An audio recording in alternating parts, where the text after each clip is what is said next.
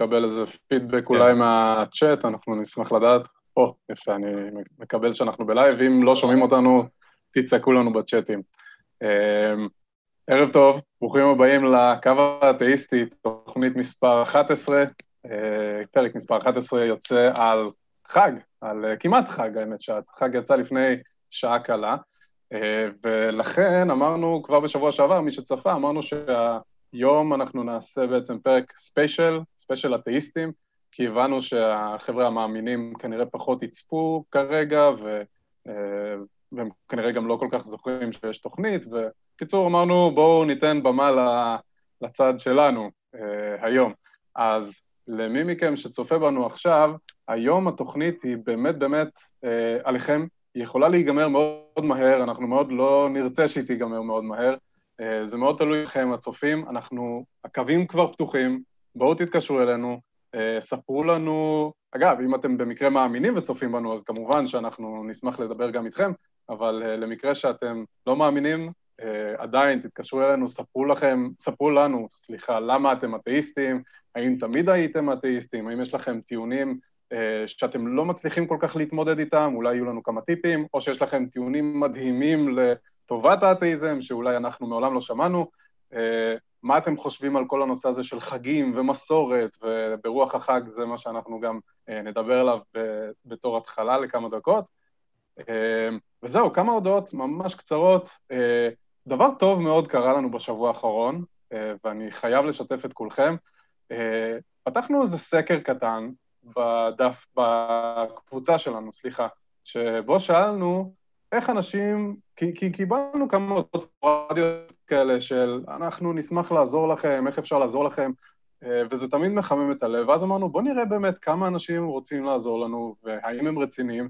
פתחנו סקר בקבוצה עם כל מיני נושאים שבהם אפשר לעזור לנו ואנחנו באמת צריכים בהם עזרה, כל מיני דברים שיווקיים ועיצוב אה, ופתיחת קהלים חדשים ודברים כאלה, רצינו לראות אם תהיה הענות, ואני חייב להגיד שאני נדהמתי. אה, אנחנו כרגע עומדים על סביב החמישה עשר מתנדבים, שזה כל כך לא מובן מאליו שאנשים, א', צופים בתוכנית הזאת, שיש, שאנשים אוהבים את מה שלנו יש להציע, אה, מבחינת התוכן, ולא רק שהם אוהבים את מה שיש לנו להציע, אלא הם רוצים לתרום מזמנם, כמובן בהתנדבות מלאה, אין לנו כסף, אנחנו גם לעצמנו אין לנו כסף, אנחנו עושים את כל הדבר הזה בהתנדבות. זה מחמם את הלב, תודה רבה רבה רבה. אם מישהו מכם כרגע צופה, אנחנו גם, אגב, אני עוד לא רוצה להגיד את השמות של המתנדבים, כי עוד לא שאלתי אותם אם זה בסדר, אנחנו כמובן אה, נתקדם שבוע-שבועיים ונראה איך ביחד, וכל מי שירצה שאנחנו ניתן לו איזה shout-out בתוכנית, כמובן שאנחנו ניתן לו אה, לא מובן מאליו. אה, אם אתם רוצים, אם עדיין לא נרשמתם בסקר הזה, ואם אתם רוצים גם לעזור לנו, כי באמת שהדבר הזה הוא, הוא לא רק אנחנו, זה לא תוכנית טלוויזיה שבה אתם רק באים ויושבים על הספה ו, אה, ויהיה בסדר, זה באמת משהו קהילתי. אנחנו בונים פה קהילה, אנחנו בונים פה תוכנית שבלעדיכם ובלי המתקשרים אין באמת תוכנית. אני ובן יכולים לשבת פה ולחרטט שעות, אבל לא חושב שזה יעניין הרבה אנשים. אז באמת באמת תודה. כנסו לקבוצה שלנו, זאת הזדמנות להגיד באמת, כנסו לדף, תנו לנו לייק, כנסו לקבוצה, תנו תשובה בסקר, כמובן רק אם אתם רוצים, רק אם אתם יכולים ומעוניינים לעזור לנו, כל עזרה מתקבלת בברכה, אה, אז שוב שוב המון המון המון תודה, זה לא מובן מאליו בכלל. אה, אפשר גם לשלוח הודעות, אם אתם לא רוצים ככה בגלוי, אתם יכולים לשלוח הודעות פרטיות לכל אחד מאיתנו, אנחנו כולנו בקבוצה, כולנו בפייסבוק, אה, אתם מכירים את השמות, אתם מכירים אותנו. שבוע הבא יום ראשון יוצא, נדמה לי ערב יום כיפור, אם אני לא טועה זה או ערב או יום, אבל בכל מקרה זה עוד חג, וזה החג. אה, אז אנחנו כנראה גם נעשה באותו יום אה, תוכנית. אנחנו החלטנו כצוות, החבר'ה ש, שמעלים פה את ההפקה, החלטנו שברזל יש תוכנית. צריך לקרות משהו מאוד מאוד חריג כדי שלא תהיה תוכנית, והייתה התלבטות לגבי יום כיפור ספציפית, ואמרנו לעצמנו, אם אנחנו כאתאיסטים זורמים עם הנושא הזה של יש איזה יום קדוש בשנה שאסור לעשות בו תוכנית, אז נפלנו.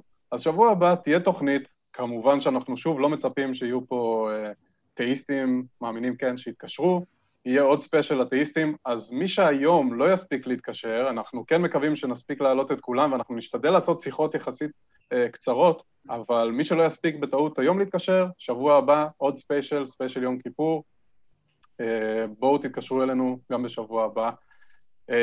לפני שאנחנו עוברים, אני חושב שיש לנו כמה מתקשרים, האמת. אז לפני שאנחנו עוברים למתקשרים, ברוח החג, וגם שבוע שעבר הבטחתי שנדבר על, על משהו כזה, ובטח אפשר לדבר על זה גם שבוע הבא, כי זה אשכרה יום כיפור שבוע הבא. בן, קודם כל, סליחה, לא הצגתי, אני אילן, פה לידי יושב בן המלך. בן ואני, למי שלא מכיר, אנחנו גם היינו, היינו ועודנו צוות שנקרא האתאיסט המצוי, אנחנו עושים כל מיני סרטוני תוכן, לא נעשה פה פרסום עצמי, לכו תחפשו אם תרצו. בן, מה קורה? אני בסדר גמור, אילן, זה לקח לך הרבה זמן להגיע... וואו.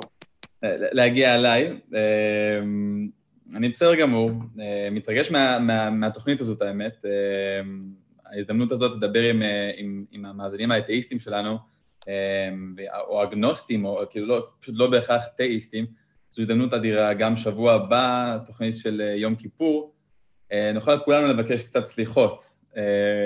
על הטעויות שעשינו בעבר, אה, בין אם האמנו או לא, אה, ולא מישות בשמיים, אלא אחד מהשני, בבני אדם. אה, וזהו, אני, תשמע, יש מלא מתקשרים, אני ממש שמח לראות את ההיענות. אז ממש לפני שנעבור למתקשרים, אני כן רוצה ברוח החג, כי אמרנו גם שנעשה את זה, בואו נדבר רגע על הנושא הזה של סליחות, של יום כיפור, של איזה יום אחד בשנה קדוש כזה, שבו הכל נמחל, אפשר, אה, אפשר לעשות, בגדול אפשר לעשות מה שאתה רוצה, ככה אני מבין את זה, וכמובן שיהיו כאלה שיצעקו עליי פה על ההבנה הזאת. אתה יכול לעשות מה שאתה רוצה בגדול במהלך השנה, אתה יכול לרצוח ולאנוס ולבזוז ולשדוד, אה, ואז יש איזה יום בשנה שכולם מתלבשים בלבן, שמים כיפה לבנה על הראש, הולכים לבית כנסת, אה, צער בעלי חיים מעל הראש, והכל בסדר. ומאותו יום אתה נקי, לשנה הקרובה, ולך תתחיל שוב.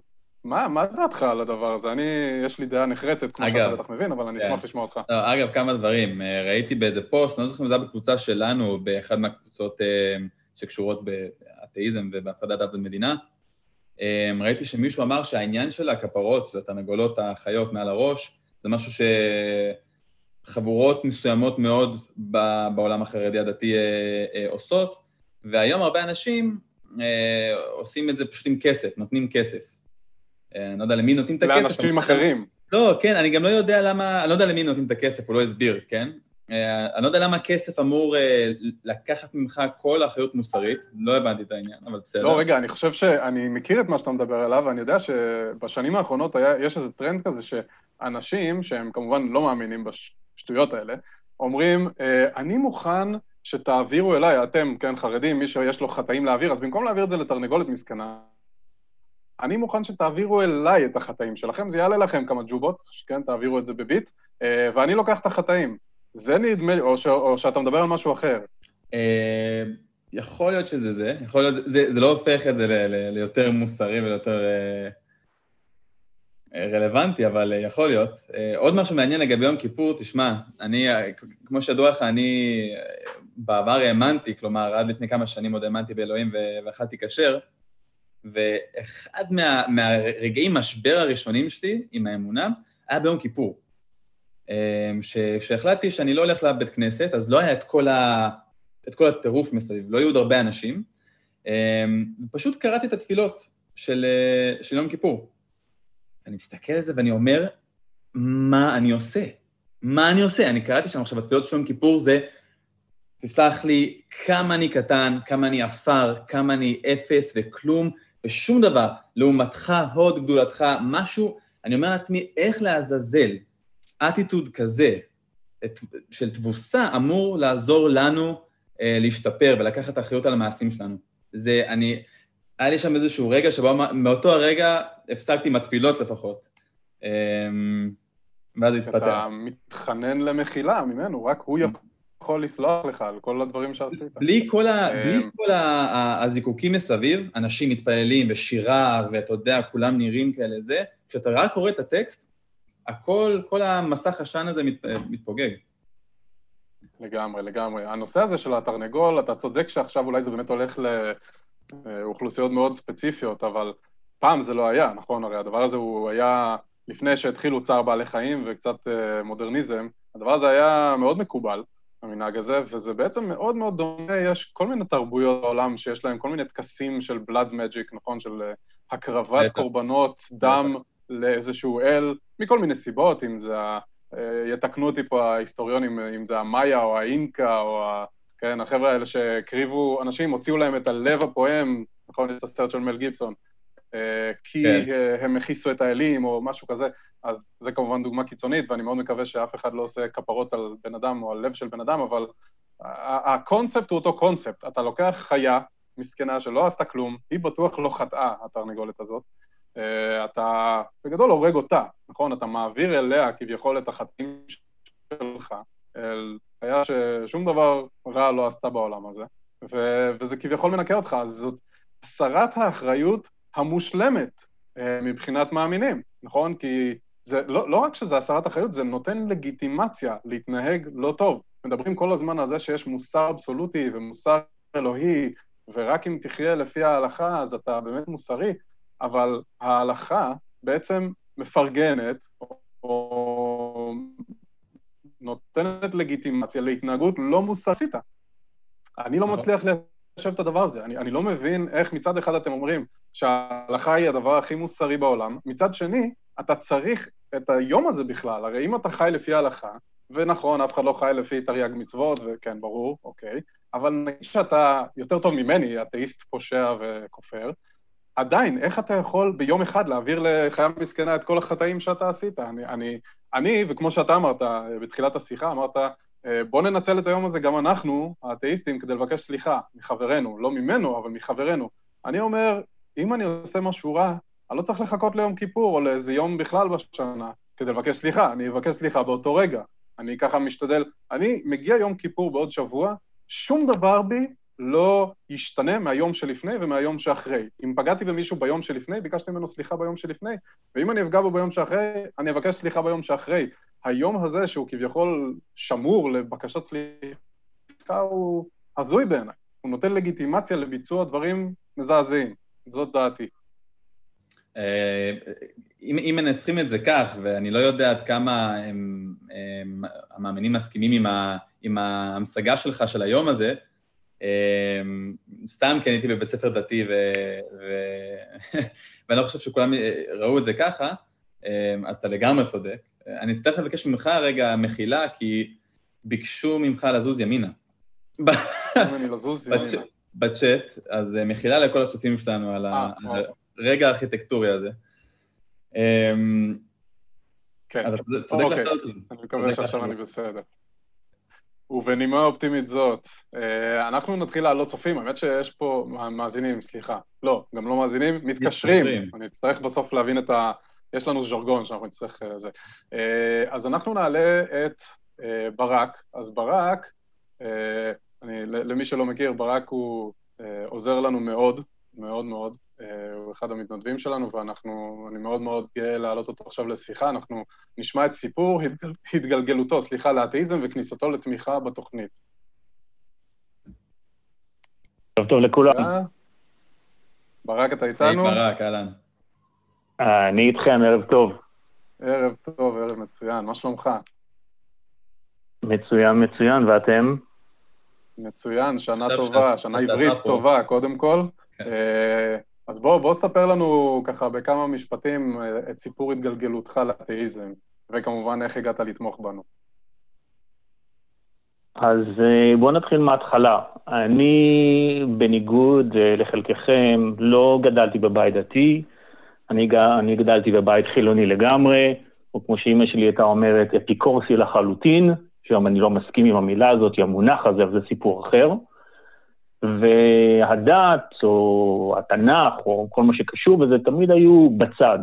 היו לנו שיעורי מקרא, היו ביום כיפור היינו הולכים אה, לשמוע את השופר, את התפילות. זה היה עוד איזשהו נופך מסוים שלא השפיע יותר מדי על החיים שלי.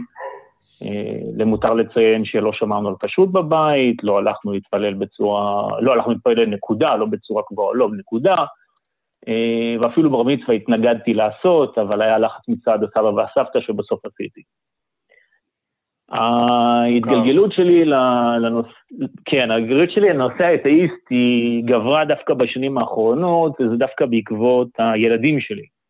יש לי שלושה ילדים במערכת החינוך, אה, ולמי שלא מכיר או לא יודע, לפני נדמה לי כארבע או חמש שנים, שר החינוך היה בנט, נפתלי בנט, והוא הכניס למערכת החינוך אה, נושא חדש שנקרא תרבות יהודית ישראלית. שבינינו נשמע כאיזשהו נושא מעניין, איזושהי היסטוריה ישראלית, אולי נגיעות ביהדות וכיוצא בזה. נכון. אבל ברגע שהם מתעמקים בחומר, מגלים שמדובר פה במשהו אחר לחלוטין. וכשהילדים שלי נחשפו, כשאני נחשפתי למה שהילדים שלי נחשפו, אני די הזדעזעתי. הבעיה הראשונה הייתה, זה שהחומר הזה הוא בכלל לא חומר אה, שהוא מוטה ספרים. זאת אומרת, אין, איזושהי, אין איזשהו ספר מסוים שבו המורה אה, מתבונן או מסתכל או מלמד ממנו, Uh, הכל uh, נמצא באתר משרד החינוך, ומשם מוציאים תכנים, ויותר מאוחר, בשנה השנייה והשלישית, הגיעו הספרים גם כן. וכשאני uh, התחלתי לראות את הנושאים שמלמדים שם, ועל מה מדברים, ואפשר לרדת גם על פרטים, חשכו עיניי. כן, בוא, בוא, בוא תספר לנו רגע מה מעבירים שם. כן, תן לנו דוגמאות ככה פרקטיות שיכעיסו אותנו. אין לי ילדים. לדוגמה. לדוגמה, אה, אוקיי, בסדר. אז לדוגמה, אה, לימדו את הילד שלי, שהיה בכיתה א', מהי התפתחות האדם מהרגע שהוא נולד ועד הרגע שהוא מת. אז אני ציפיתי למשהו בסגנון, אני יודע מה, בגיל חמש כיתה א', בגיל, אני אה, יודע מה, כיתה ו' או ז' חטיבה, צבא, עבודה, נישואים וכל זה, אבל מסתבר שלימדו אותו שבגיל חמש זה לקרוא תורה, בגיל שמונה זה גמרא, תלמוד, אחרי זה בגיל 13, ושוב, אל תתפסו אותי בגילאים כמובן הספציפיים, גיל 18 זה חתונה, 23 אה, ישיבה וכיוצא בזה. כן. ואני ראיתי את זה... אני יודע גם שהפורום החילוני מאוד אוהב לתת את הדוגמאות האלה, זה מאוד, אה, זה נשמע מאוד מוכר, כל מה שאתה מתאר פה. יפה. אז זה לא דוגמאות שנוצרו משום מקום, אלא הן דוגמאות אמיתיות שנלמדות בבתי הספר. או לדוגמה, הבת שלי, הבת שלי שהייתה בכיתה, נדמה לי זן, אם אני זוכר נכון, עכשיו היא בט', אה, למדה למשל על תפילין, ולמה מניחים תפילין, ומה המשמעות של תפילין, ולמה בנים כן ובנות לא, שמיד יוצר גם אלף ואחת בעיות אחרות, של מגדריות, והדרת נשים, אה, וכל מה שקשור בזה. אה, בנוסף, בנוסף לזה יש גם כמובן את הטקסים הדתיים שנכנסו, שכשאני הייתי בבית ספר, אני לא זוכר טקסים כאלה.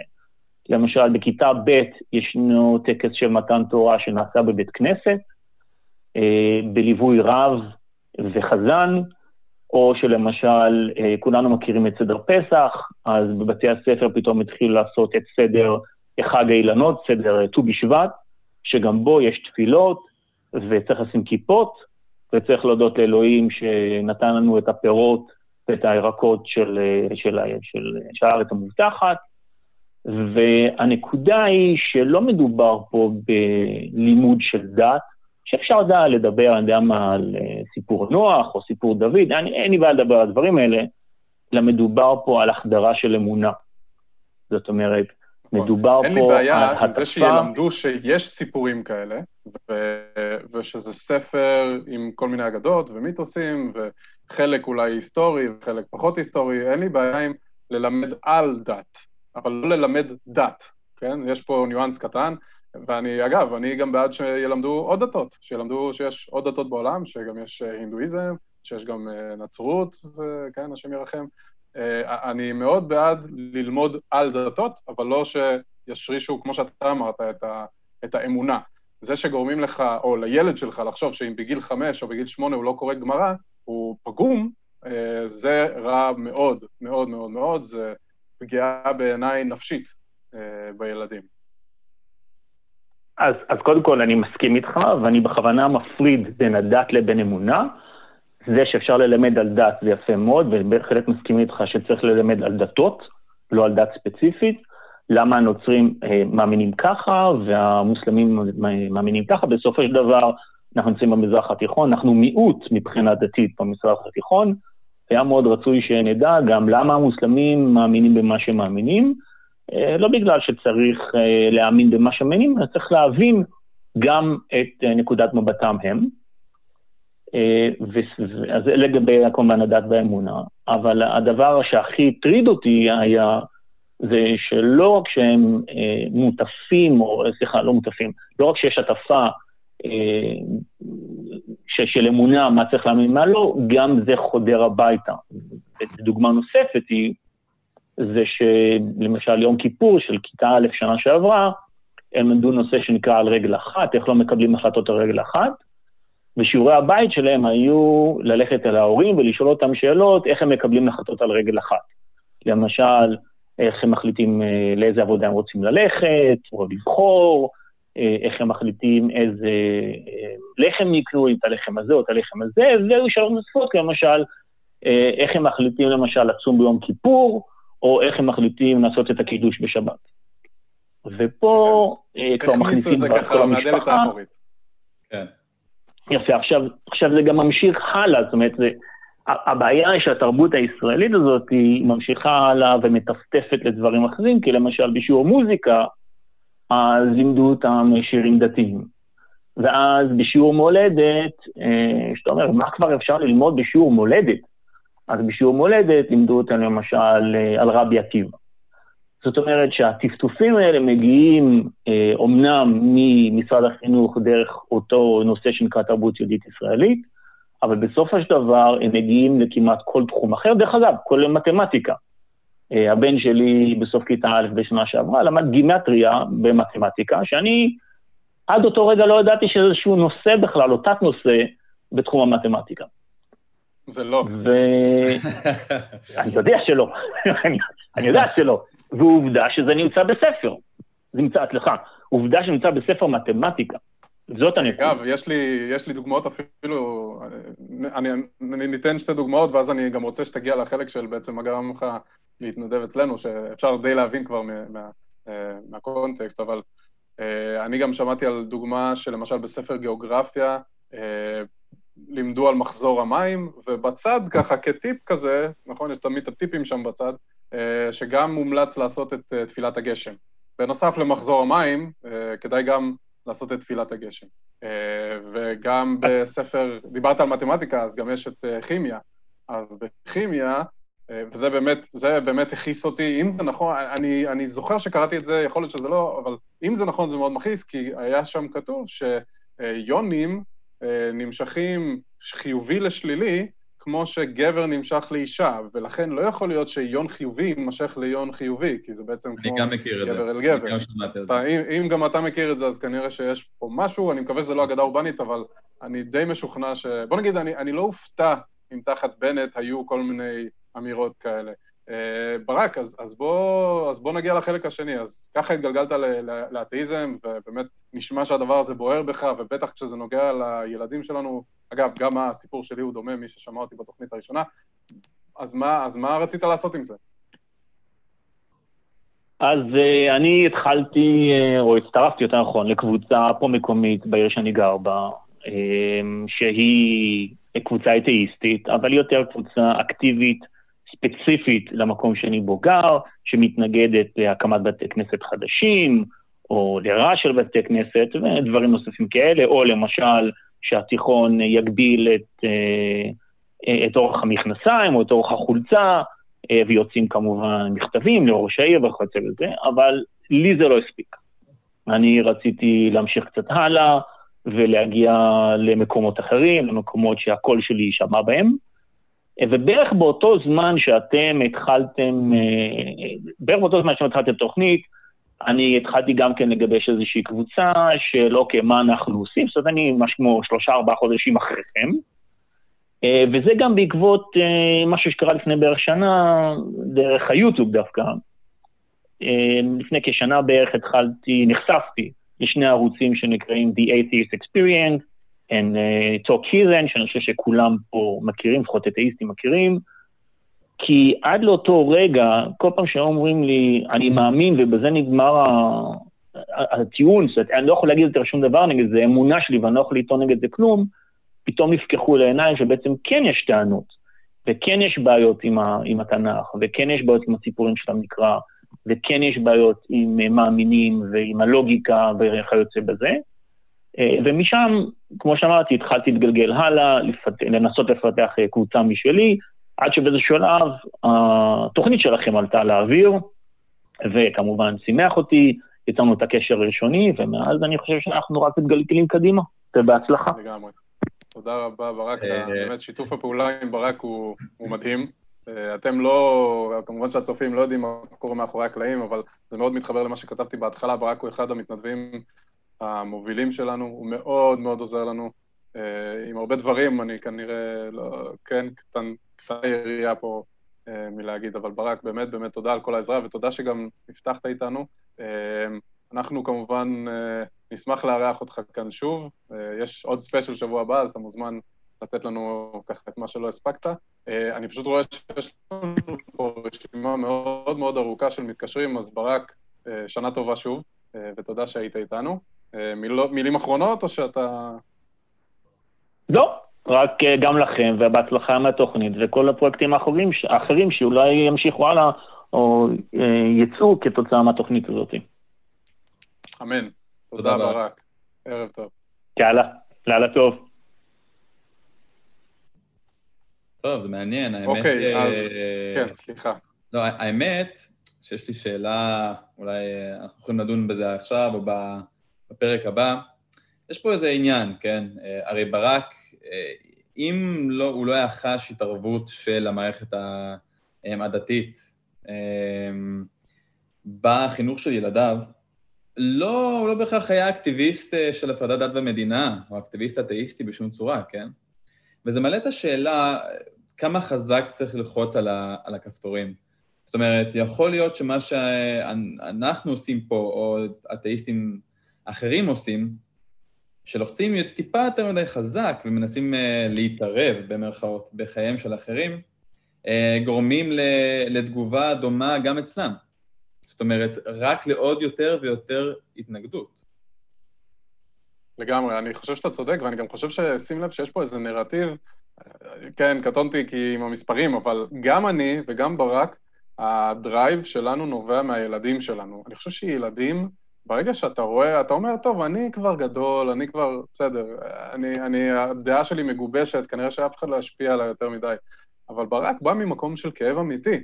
הוא בא ואומר, משפיעים לי על הילדים בצורה שאני לא מעוניין שישפיעו. יש לי פה, יש פה איזו אידיאולוגיה שמושרשת לתוכם, נגד רצוני, משהו שאני מאוד לא מאמין בו, לא רק שאני לא מאמין בו, אני גם מאמין שהוא פוגע בילדים שלי, ואין לי מה לעשות עם זה, וזה בחינוך הממלכתי שלנו.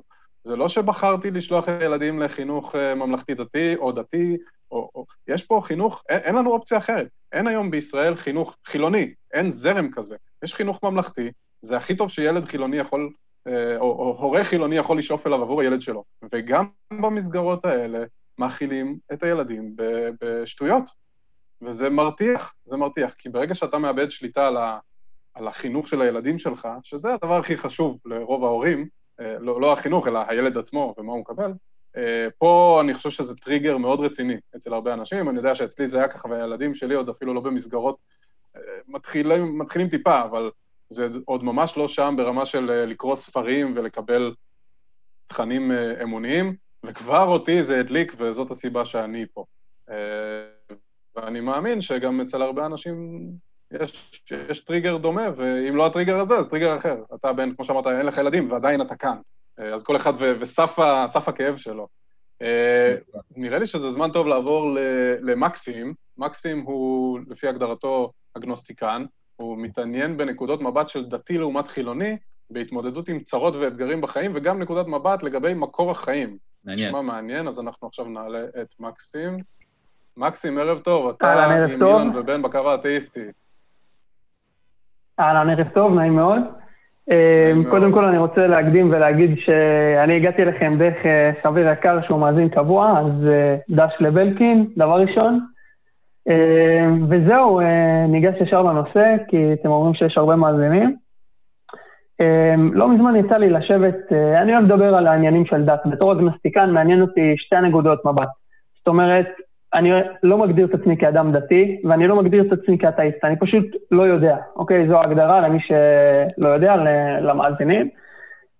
ולא מזמן יצא לי לשבת עם חבר. פשוט, יש פה עניין, כן. סליחה, רק, רק, בשביל ה, רק בשביל הסדר הטוב, כי, כי יש פה הגדרות שכל אחד משתמש בהגדרות בצורה טיפה שונה. אז אתה אומר, אני לא מאמין שיש אלוהים, אני לא בהכרח אומר שאין אלוהים, אני כרגע על הגדר, נכון? ואתה קורא לדבר הזה, להגדרה הזאת, אתה קורא אגנוסטיקן, רק, ש, רק שנהיה ככה עם ה... בדיוק, בדיוק. אוקיי. אז זה לא לגמרי ההגדרה שלי, אבל כל עוד אנחנו מבינים מי אתה, זה בסדר. אוקיי, אז אתה, אז אתה לא לכאן ולא לכאן. אוקיי, סליחה, תמשיך. כן, בסדר גמור. זה...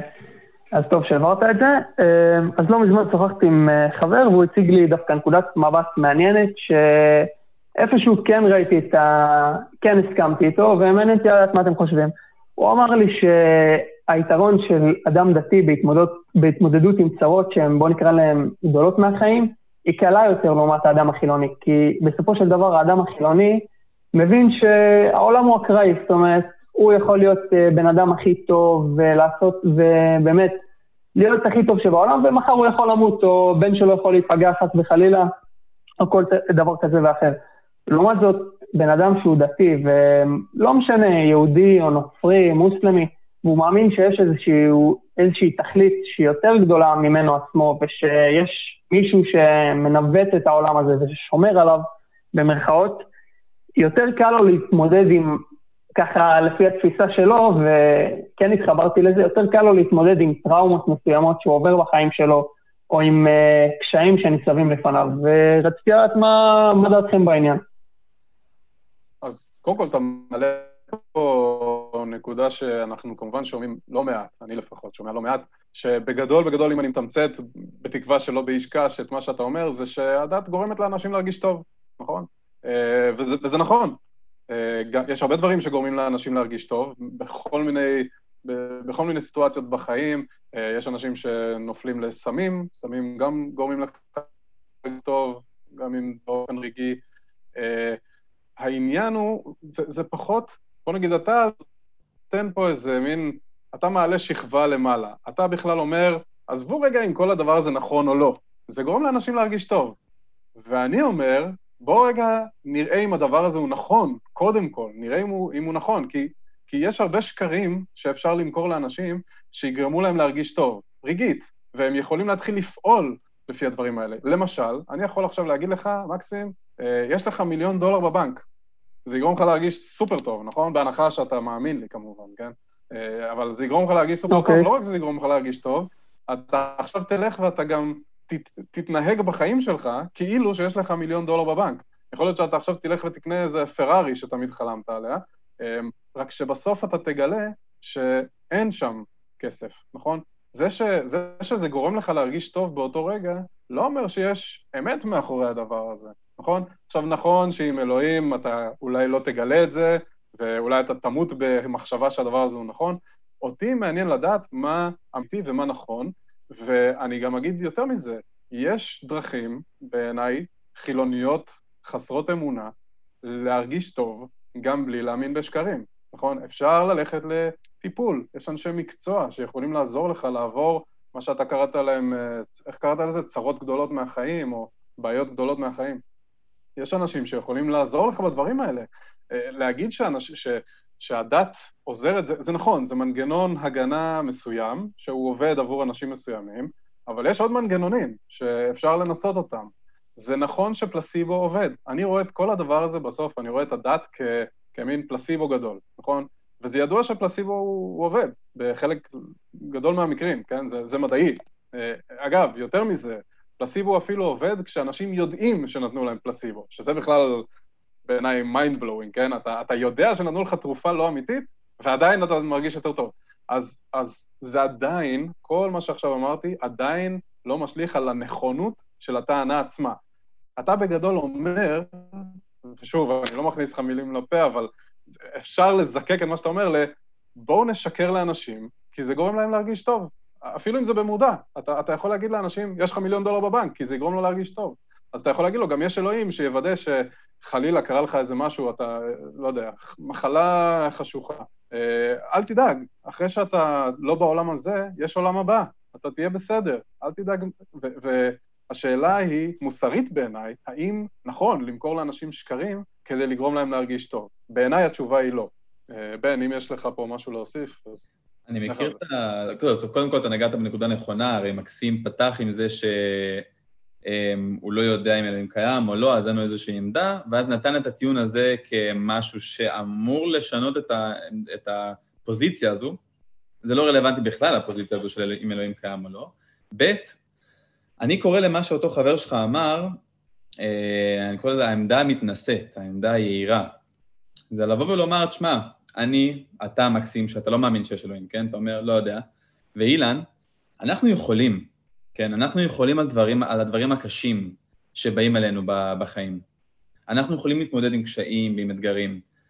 אבל יש אנשים, אותם אנשי, אנשי בוץ, אה, נקרא להם הטיפשים, נקרא להם העם, הם לא מסוגלים, כן? הם חייבים להאמין בדברים שלא בהכרח קיימים כדי להצליח. זו עמדה שפשוט מפחיתה, גוזלת מהאדם השני, מכל אדם עלי אדמות, את הכבוד ואת המינימום הערכה אליו כבן אדם שיכול ויודע ויש לו את המסוגלות לגדול ולהתמודד עם דברים בלי להמציא לעצמו פיית שיניים. לגמרי, לגמרי. אוקיי, פתחתם לי את הראש מאוד בנושא. אתה צריך להיות מסוגל לתת לעצמך קרדיט. נכון, אם יצאת בסוף ממצב קשה, תן לעצמך את הקרדיט על זה, זה אתה. אתה הוצאת את עצמך מהדבר הזה, אף אחד מלמעלה לא עזר לך. זה שאתה אולי חושב, או מישהו החדיר לך למוח שזה, שזה כן מישהו מלמעלה, לא אומר שזה נכון. זה בסוף אתה. אתה הוצאת את עצמך, ו-own it, כאילו, כן? ת, תיקח את זה, זה שלך. אה, וואלה, יפה מאוד, באמת אה, פתחתם לי את הראש, דיון ממש מעניין. אה, אני אשוחח על זה עוד פעם עם חבר שלי, כי זה באמת באותו רגע, אתה יודע, כזה, הוא אמר את זה, ואני אמרתי, וואלה, יש בזה משהו. אז כן. דבר ראשני, אם יש זמן, סתם שהיה מעניין אותי לשאול אתכם, יש זמן? כן, בוא תפתח את זה. נראה לי אמרת מקור החיים, נכון? נכון. אז זהו, כמו שאני רואה את זה, שוב, זה כמו שאני רואה את זה, אנשים מסתכלים על המקום שבו הייתה התערבות של אל בשני סיטואציות. הסיטואציה הראשונה, שזה גם מה שאני חושב שהדת היהודית תופסת את זה, זה הסיטואציה שבה היה איזשהו חומר. זאת אומרת, בין אם החומר הזה היה בתוהו ובוהו, החומר היה קיים, ואלוהים רק, מה שנקרא, הרכיב את הפאזל, אוקיי? ותפיסה נוספת זה שהחומר לא היה קיים. זאת אומרת, אלוהים הוא מה שהניע את המפץ הגדול. עכשיו, מה שמעניין אותי לדעת uh, ממכם, האם אתם חושבים שזה ייתכן שהמפץ הגדול התחיל על ידי ישות תבונית, לאו דווקא ישות אלוהית או משהו כזה או אחר? האם זה היה גורם שהוא לא פיזיקלי, זאת אומרת גורם שבמודע התחיל את המפץ, או שאתם פוסלים זאת על הסף? מעניין אותי גם לדעת. אז, אז תראה, פה כל אתאיסט, זה מאוד מאוד תלוי איך אתה מגדיר את עצמך כאתאיסט. אה, אני יותר דומה לך דווקא, מקסים, בהקשר הזה של... אני לא טוען שאין אל, אה, אני גם לא טוען שיש אל, מן הסתם, אני לא מאמין בקיומו של אל. אה, לענייני, ה, בוא נגיד, השאלות הגדולות, כן, השאלות הקוסמיות האלה, אני אתן את התשובה שאני תמיד נותן, ואני לא יודע, אנשים לא אוהבים אותה. אני לא יודע. אני לא יודע מה גרם לכל הדבר הזה לקרות. אה, אני לא יודע מה גרם למפץ הגדול, אם בכלל אפשר לגרום למפץ גדול. אה, אבל, אבל פה אני נשאר. אני נשאר ואני לא יודע. ואני לא חושב שכשהתשובה היא אני לא יודע, צריך להמציא תשובות. אה, אז אולי אל עשה את זה? שוב, אם אתה רוצה להגיד שאל עשה את זה, אתה צריך להביא, כן, יש עליך נטל הוכחה, אתה צריך להראות שאל עשה את זה. אני פשוט אעצור פה, אני אעצור ב... אני לא יודע, היה חומר, לא היה חומר, אף אחד... בוא נגיד, אני, אני גם לא חושב שמישהו יודע, יש אנשים שאומרים שהם יודעים שזה אל. אני פשוט נשאר ב... אני לא יודע, אני מצטער שזה כל מה שיש לי לתת. אני אתן לך עוד קצת, אני אתן לך עוד קצת. בסדר גמור. אני אתן לך עוד קצת. כן. אמ, אני טוען, כי הרבה אנשים יבואו ויגידו, אבל שמע, נראה לי יותר סביר, כי אני יודע שסוכנים מסוגלים להזיז דברים וליצור שינויים בעולם, שזה היה סוכן, איזושהי אישות על-טבעית. אמ, אבל באותה מידה אני יכול לבוא ולומר, תראה, כמו שאילן אמר, יכול להיות שמשהו גרם ליקום, יכול להיות, אילן אומר לא יודע, אני אומר, וואלה, יכול להיות שמשהו גרם להיווצרות היקום, אין לנו מושג אם זה נכון או לא. אני לא צריך לקפוץ ממשהו גרם לזה, לזו הייתה ישות על-טבעית. אוקיי? כי בשני המקרים אנחנו מניחים שמשהו גרם ליקום, כן? יש איזשהו פריקורסור ליקום, אבל בעמדה האתאיסטית, הם אומרים לא רק שזה פריקורסור, לא רק שיש משהו שאנחנו לא יודעים לגביו, אני מוסיף לזה עוד רבדים. זאת אומרת, זה גם איזושהי ישות, לא בזמן, לא במרחב, שזה בעצמו משהו שאין לאף אחד את היכולת ואת הכוח להסביר, כן? אז זה, רק, זה, לא, זה לא מוסיף כוח הסברתי, כל העניין הזה של לומר שזה ישות, שזה אל. זה מסבך אותנו פי מיליון ויותר ויותר ויותר. ולכן העמדה הנטורליסטית, זאת אומרת, לא להניח איזושהי ישות, אלא לומר אני לא יודע, או היה גורם, יכול להיות שהיה גורם, אבל אני לא מוסיף לו עוד שום דבר, הכוח ההסברתי שלו, האיכויות שלו, בתור תיאוריה, הרבה יותר גבוהות. אני רק רוצה אולי להוסיף עוד משהו שתוך כדי שבן אמר את זה, אז, אז באמת אה, הצית לי. אתה, מקסים, אתה מכיר את המונח אלוהי הפערים? לא. אלוהי הפערים זה קונספט שאומר, אה, יש לנו שאלות כאנושות, יש לנו שאלות גדולות שאנחנו לא יודעים עליהן את התשובה. למשל, מה התחיל את המפץ הגדול, אם זאת בכלל שאלה קבילה, אה, איך התחילו החיים, כן, אביוגנזה, כל הסיפור הזה. אנחנו לא יודעים את התשובה, השאלות האלה.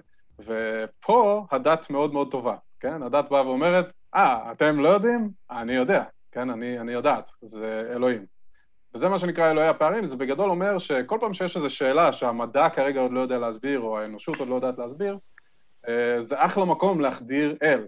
והדבר הזה, אה, למה הוא, למה הוא, לא, הוא לא באמת עומד, כן? כי ככל שהידע האנושי מתקדם, וככל שאנחנו לומדים לענות על שאלות קשות אה, עם התקדמות המדע והאנושות, בכל פעם שאנחנו מגלים את ההסברים לכל מיני תופעות, אם זה אפילו, אני אוהב לתת את הדוגמה של אה, אה, ברקים, שפעם חשבו שזה היה זהוס, או תור, או גשם, איך פעם ירד גשם, ואנשים לא הבינו למה יש עליהם מים מהשמיים, ואז הבנו איך עובד מחזור המים. כל פעם שענינו על השאלות האלה, התברר לנו שזה תהליך טבעי, שלא צריך עבורו שום אל, למרות שאנשים נתנו uh, קרדיט לכל מיני אלים, והיו המון אלים בהיסטוריה, uh, נתנו קרדיט לאלים, לכל הדברים האלה. ואין שום סיבה לחשוב שזה לא יהיה אותו מקרה בכל השאלות הגדולות. יכול להיות, אגב, יכול להיות שלעולם לא נדע את התשובות, יכול להיות שלעולם לא נדע מה התחיל את המפץ הגדול, יכול להיות שלעולם לא נדע איך התחילו החיים. ההיסטוריה מלמדת שאם כן נגלה איך הדברים האלה קרו, סביר להניח זה מקום טוב להגיד ש, שזה היה טבעי. זה, זה, זה מה שבגדול okay. אוקיי. אומר אל הפערים, והרעיון אומר שככל שאנחנו מגלים יותר על העולם, הפערים האלה הולכים ומצטמצמים, והמקום שאפשר להחדיר בו את אלוהים הולך וקטן. זה מה, ש, זה מה שיש לי להגיד על זה. אוקיי, okay, טוב, uh, תודה רבה לכם. אני ממש נהניתי לשוחח איתכם, פתחתם לי את הראש, נפתחתי לרעיונות חדשים, וזהו, תודה רבה, ערב טוב. תודה לך. איזה כיף לשמוע, מקסים, ותודה, ואתה מוזמן להעביר לחבר שלך גם את התשובות האלה, את הקליפים, ושיצפה בנו. תודה, מקסים, וערב טוב. תודה רבה, תודה. ערב טוב. אוקיי, וואו. אה, אז יש לנו עכשיו את משה, משה או משה, תכף נשאל אותו, והוא היה, היה פעם תאיסט, אה, והוא מגדיר את עצמו היום כאגנוסטיקן. אני, אני אוהב את ה... אנחנו צריכים לעשות פעם איזה פרק, במקרה, באתאיסט המצוי עשינו פרק על הגדרות, אבל זה אחר כך. היה אתאיסט ומגדיר את עצמו אגנוסטיקן, מתעניין בהבדל בין אגנוסטיות ואתאיזם. אולי יעשה צעד לכיוון אתאיזם. וואו, זה נשמע אמיץ. אז בואו נדבר עם משה. משה, ערב טוב, אתה עם אילן ובן, בקו האתאיסטי, מה שלומך? שלום. היי, משה. אתם שומעים אותי? כן. אנחנו שומעים אותך מצוין. אתה שומע אותנו? אנחנו שומעים אוקיי, אותך. אני שומע אתכם, כן. אה, רציתי לדבר באמת על ההגדרות אה, של אתאיזם ואגנוסטיות. זאת אומרת, לפני שהתחלתי לשמוע את ההרצאות שלכם בקו האתאיסטי, הייתי בטוח שאתאיזם זאת עמדה די ברורה, שהיא גורסת ש... כאילו, אתאיזם זו עמדה שלפיה אין אלוהים, זאת אומרת, האמונה באי קיומו של אלוהים. אתאיזם זאת אמונה בקיומו של אלוהים, ואגנוסטיקן בעצם הוא לא זה ולא זה, הוא באמצע. והבנתי שזה סיפור יותר מורכב, גם משידור, ש... אני לא זוכר אם זה היה השידור האחרון או אחד שלפניו, שבה מישהו דיבר איתכם על אתאיזם, ואמרתם, אתאיזם זה לא באמת העמדה שאתה אומר, אני מאמין שאין אלוהים, אלא בעצם מישהו בא, אומר לך, יש אלוהים, ואתה אומר לו, אני לא משוכנע, בוא תשכנע אותי. נכון. אז אמרתי את זה במילים אחרות... אה, סליחה. אמרתי את זה במילים אחרות, יוסי אומר לי שיש אלוהים, ואני אומר לו, תוכיח. כל עוד הוא לא הוכיח, אני אומר שאני לא מאמין ולא יודע מה נכון. עכשיו, זאת העמדה שגם אני, אני מחזיק בה, וזאת, זה לפי דעתי אגנוסטיקן, לא? זאת אומרת, זה, זה מה, מה ההבדל בין ההגדרה בין אגנוסטיות לתאיזם? שאלה... זו שאלה טובה, ואגב, לדעתי אני ובן פה לא נסכים, שזה קורה לפעמים, אבל בסוף בסוף אני קודם אגיד משהו כזה קצת אה, על. לא באמת משנה, כן? לא באמת משנות המילים שאתה משתמש בהן, כל עוד אתה מצליח להעביר לבן אדם שאתה מדבר איתו את המסר של מי אתה ומה אתה, כמו שעכשיו, אני לא יודע אם שמעת את השיחה שעכשיו ממש הייתה לנו עם מקסים, ש... אני שמעתי, ו... עצמו כן. כאגנוסטיקן. מעולה, אז, אז בסוף, בסוף לא עניין אותי אם הוא קורא לעצמו אגנוסטיקן או אתאיסט או שלום חזר. כל עוד אני מבין מה העמדה שלו ומה הוא מאמין או לא מאמין, זה מה שהכי חשוב. ו- ואנשים שונים משתמשים בהגדרות האלה בצורה שונה. אז אם אתה רוצה לדעת את דעתי, אני יכול לתת לך אותה, בן אולי ייתן לך דעה אחרת, אה, אבל הכי טוב, כשאתה מנהל את השיחות האלה, פשוט תשאל את הבן אדם שמולך מה העמדה שלו. והוא יכול לקרוא לעצמו אתאיסט והוא יכול לקרוא לעצמו שלום חזר, אבל בסוף אתה תבין עם מי אתה מדבר. אז אתאיסט, במובן הכי בסיסי שלו, זה מה שאתה ציינת במשפט או שניים האחרונים, זה אה, אני לא משוכנע. אוקיי? אתה מספר לי, אתה, מי שאני מדבר איתו, מספר לי שקיים אל, אני לא מאמין לך. וזה נקרא אתאיזם, במובן הכי בסיסי, זה גם נקרא אתאיזם חלש הרבה פעמים. אמ, אתאיזם חזק, לעומת זאת... כי הוא לא תופס כביכול עמדה, כאילו? לא שהוא לא תופס עמדה כמו ש... חלש כביכול שהוא לא תופס עמדה שאני מאמין שאין אלוהים, שזה אתאיזם חזק יותר? לזה אתה מתכוון? בדיוק, בדיוק. אז שוב, זה, אלה ההגדרות שאני משתמש בהן, אבל שוב, כל עוד אני מבין מי הבן אדם שעומד מולי, זה לא כזה משנה. אני, כשאני אומר אתאיזם, אני מתכוון לאתאיזם חלש. אה, אם אני מדבר על אתאיזם חזק, אני בדרך כלל אגיד אתאיזם חזק, וזה בדיוק מה שאתה אמרת עכשיו, זה בן אדם שאומר אקטיבית, אני מאמין שלא קיים אל כלשהו, כן? אה, ואז הדבר הזה, אגב, גם גורר איתו נטל הוכחה, נכון? אם אתה עכשיו בא ואומר, יש אלוהים, אז אני אבקש ממך את הראיות לאלוהים, ואם אתה תבוא ותגיד לי, אין אלוהים, אז אני אבקש ממך ראיות לזה שאין אלוהים. אה, ולכן, בשני המקרים האלה יש נטל הוכחה, לעומת המקרה של אתאיזם חלש, שאומר, אני פשוט לא מאמין לך. זה כמו שאתה תגיד לי, אה, יש מפלצת בלוך נס, ואני אגיד לך, אני לא מאמין לך שיש מפלצת בלוך נס. האם אני צריך עכשיו לבוא ולהוכיח לך שאין מפלצת בלוך נס? לא, ברור, נכון? כי אתה עכשיו יבוא, אתה, אתה יכול לבוא עם כל יצור מיתולוגי שאי פעם חשבת עליו, וברור שנטל ההוכחה הוא לא עליי להפריך את כל היצורים האלה. זה מאוד דומה גם לבית משפט, זאת אנלוגיה שמאוד אוהבים להשתמש בה, של אה, האם, כש, כשיש תביעה נגד מישהו שהוא אה, כביכול, לא יודע, רצח מישהו, אה, האם זה שהוא יצא בסוף לא אשם אומר שהוא זכאי? לא, נכון? זה רק אומר שאין מספיק ראיות לזה שהוא אשם. זה לא אומר שהוא יצא אינוסנט, כן? האמת בישראל זה קצת, הביטויים הם טיפה מבלבלים, כי כן. בישראל אתה כן אומר זכאי, אבל זה לא בהכרח אומר שהוא לא עשה את המעשה, זה רק אומר שלא הצטברו מספיק ראיות לזה שהוא כן עשה את המעשה. אה, אגנוסטיות, סליחה, אם יש לך שאלות עד כאן, אז תרגיש חופשי, אם לא, אז אני עובר רגע לאגנוסטיות. אין, אין לי שאלות עד כאן. תעבור לאגנוסטיות. וואו, מדהים, אני בהלם. אפילו חשבתי שאני אספיק לשתות. אה, אגנוסטיות בעיניי זה ציר אחר, אני גם פחות משתמש במילה אגנוסטיות כי, כי בעיניי היא קצת, אה, היא קצת מיותרת. למה? כי היא מדברת על ציר של ידיעה. אם באתאיזם דיברנו על ציר של אה, אי-אמונה ואמונה, אז באגנוסטיות או גנוסטיות, גנוסטיסיזם, אה, זה אה, אני יודע או אני לא יודע. וזה שני צירים בלתי נפרדים. הרבה פעמים, אם אתה תגיד שאתה אתאיסט גנוסטי, זה בעצם אתאיסט חזק. זה בעצם להגיד, אני לא מאמין באלוהים ואני יודע שאין אלוהים. ושוב, פה יש נטל הוכחה. איך אתה יודע את זה? איך בכלל אפשר לדעת משהו בוודאות מוחלטת? כן, אנחנו טיפה, אני לא, לא רוצה להיכנס פה יותר מדי לדברים פילוסופיים, אבל אני לא מאמין בידיעה, ב, אתה יודע, הידיעה, היי הידיעה של ידיעה, אה, שאפשר לדעת משהו. אז, אז אני פשוט לא משתמש במונח הזה. אני פשוט, אם תשאל אותי מה העמדה שלי, אני אגיד לך, אני לא מאמין בקיומם של אלו אלים, אם אתה מאמין, תשכנע אותי, אני לא צריך לשכנע אותך, אני פשוט לא מקבל את העמדה שלך. זאת העמדה שלי. אם בן, יש לך איזה משהו פה להוסיף? אני ממש, ממש איתך, אני חושב שהעניין של אגנוסטיות זה, זה קצת ריק מתוכן. אדם חי את חייו, או שהוא מחזיק בעמדה שקיים אל, תבחר איזה אחד מהאלים שאתה רוצה, או שהוא לא. אנשים שאומרים שהם באמצע, אני, אני מטיל ספק לגבי הכנות של העניין. למה אתה מטיל? אני לא יודע אם הבנתי אותך נכון, בן, אבל אפשר להיות באמצע לגבי שאלה, אתה יכול להגיד, אני לא משוכנע. זה בעצם סוג של להיות באמצע, זה כמו עם הכדורים, נכון? יש לך לא קבוצה של כדורים, וישאלו כן. אותך האם זה זוגי או האם זה לא זוגי, אי זוגי, כלומר. אתה יכול להגיד, אני לא יודע, זה כאילו להיות באמצע בלי לנקוט עמדה, אה, וזה, וזה, וזו עמדה לגיטימית, להגיד אני לא יודע, או שאולי לא הבנתי אותך נכון. לא, זו עמדה לגיטימית מאוד. אה, אני פשוט אומר שמבחינה ביצועית, פרקטית, אדם תופס עמדה. יש לי חבר שהוא אה, טיפה יותר כזה רוחני ממני, רוחני לכיוון הדתי, זאת אומרת, הוא עדיין בעניין הזה של המונופול הדתי על רוחניות, והוא אומר שהוא לא יודע, אבל הוא תמיד תוקף אותי על זה שאני אתאיסט קשוח מדי, כן, עקשן מדי. אבל הוא, הוא חי את חייו באותה צורה שאני חי את חיי, כן?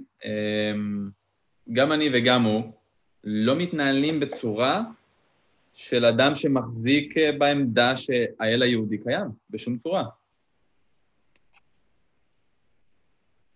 אוקיי. Okay.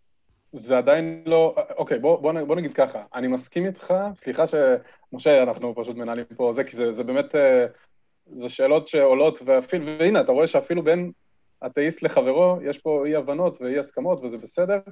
בעיניי יש, יש שני מצבים, או שאתה משוכנע שאלוהים קיים, או שאתה לא משוכנע שאלוהים קיים. אין משהו אחר בין שני אלה, אוקיי? נכון. אין משהו באמצע. נכון. זה לא אותו דבר כמו להגיד, אני בוא, לא יודע, אני לכם... לגבי הכדורים שאמרתי, אי זוגי וזוגי, אתה או A או לא A, זה כלל לוגי בסיסי. עכשיו, אם אני שואל אותך, אה, משה, אתה משוכנע שקיים אל? אני, אני אשאל אותך, אתה משוכנע שקיים אל? אני לא יודע, זאת, זאת התשובה לא, שלי שאני לא, לא יודע. אבל זאת לא שאלה אוקיי? של... אבל רגע, לא, שומע... פה זאת לא... שנייה, שנייה. פה זאת לא שאלה של אני לא יודע. פה שים כן. לב, לא שאלתי אותך, אה, משה, האם יש אל או האם אין אל? שים לב. שאלתי אותך שאלה של כן או לא. האם אתה משוכנע שקיים אל? אתה או כן משוכנע או לא משוכנע, לא. אין באמצע. התשובה היא לא. הבנתי, אוקיי, התשובה היא לא. אני מנסה להגיע להגדרה של עצמי. אז מבחינת ההגדרות שנתתי קודם, אם אתה לא משוכנע שקיים אל, אז אתה אתאיסט. אתאיסט. יכול להיות שאתה לא מסכים עם ההגדרה וזה בסדר, ואז אתה תגיד, רגע, רגע, אני לא אוהב את ההגדרה. מצד שני, לא, אין לי בעיה עם ההגדרה, אני פשוט לא, מצד שני, אני גם לא משוכנע שלא קיים אל. אתה מבין מה אני אומר? מסכים איתך לגמרי. זאת אומרת, שאלתי למשל... שאלה על האם אתה משוכנע שכן קיים. לא שאלתי אותך האם אתה משוכנע שלא קיים, זאת שאלה אחרת. נכון. אתה, אתה מבין פה את, ה, את הניואנס? אני מבין, נגיד, בהנחה שאני אומר לא, ובאמת לא, אני לא משוכנע שקיים, אז אתה אומר שאני אתאיסט. אבל אם אני אומר שאני לא משוכנע שלא קיים, אז מה זה אומר? זה אומר שאני לא אתאיסט ואני הופך להיות... רגע, שעוד פעם, אתה לא, לא משוכנע שלא קיים? נכון. אם אתה שואל אותי, נכון. משה, האם אתה משוכנע שלא קיים אלוהים, אני אגיד לך גם לא. זה אומר שאתה אתאיסט חלש. נכון, זה אומר שאתה אתאיסט חלש. אתאיסט חלש לפי ההגדרה שלך. הבנתי, אוקיי. גם אני כזה. יש לנו קצת זמן. אה, האמת אה. שאנחנו בתשע וחצי, אני באמת שלא ציפיתי שהשיחה, שהפרק הזה יהיה כל כך פופולרי בקרב האתאיסטים, ואני שמח לראות את זה. אה, אנחנו ממש נשמח שתתקשר אלינו שוב שבוע הבא, כי יהיה עוד ספיישל אתאיסטים, ואם יש לך כן. איזה נושא מגניב ככה לדבר איתנו עליו שבוע הבא, אז בוא תשמור אותו. גם אולי יהיו לך עוד זוויות מעניינות, כי יהיו מנחים שונים, ונראה לי יהיה לך גם יותר מעניין. אז, אז נראה לי שאנחנו בזאת נסיים. משה, תודה רבה. אה, והייתה אחלה שיחה, ואני מקווה שעשינו סדר. כן, אה, תודה רבה. אה, אילן ובן, אני רק רוצה להגיד לכם שאתם עושים עבודה מאוד מאוד טובה, ואני מאוד מאוד שמח שבאמת חבר'ה כמוכם לקחו קצת יוזמה, ובאמת משקיעים מהזמן שלהם, ועושים את מה שהם עושים. אז תודה רבה לכם, ושיהיה שנה טובה ושבוע טוב. תודה רבה, משה, גם לך. שנה טובה, כיף לשמוע. תודה, משה. ביי ביי. ביי. אוקיי, אז אה, אחרי, אוי, נראה לי שהוא רצה להגיד לנו ביי וקטעתי אותו, סליחה, משה. כן. אמ, בן, יש לך משהו פה להוסיף? כי זה, אלה שאלות לא. שחוזרות המון, ו- נכון. ובאמת כדאי לחדד אותן. תראה, החשיבות של לחדד אותן, שוב, כמו שאמרת, כל המילים שאנחנו משתמשים, לא יודע, באיזה מילה השתמשת במקום אתאיסט? חוש של פלוגן? אה, וואו, שלום חזר, שלום כן, חזר. שלום חזר, שלום חזר, כן. אה, זה באמת לא כזה קריטי כל עוד אתה מבין את העמדה. הרבה מאמינים ינסו לתפוס אותך. לומר לך, אתה לא אתאיסט. זה, זה קרה לי אישית. אתה לא אתאיסט בעצם, אתה, אתה אגנוסטיקן, אתה שלום חזר, אתה, אתה משהו, וזה לא... זה קרה לנו בשבוע שעבר. למי שראה את הפרק הקודם עם, עם דרור המאמין, שבשידור חי אמר לאחד המנחים שלנו, לאורי, אגב, שאוט-אוט מאחורי הקלעים, אורי וטל, תודה רבה, סליחה, לא אמרתי, אבל אמר לאורי, אתה לא אתאיסט בכלל. זה בעיניי, כן, זה כבר דמגוגיה, לא, לא ניכנס לזה, יש לנו פה כמה yeah. כן. מתקשרים.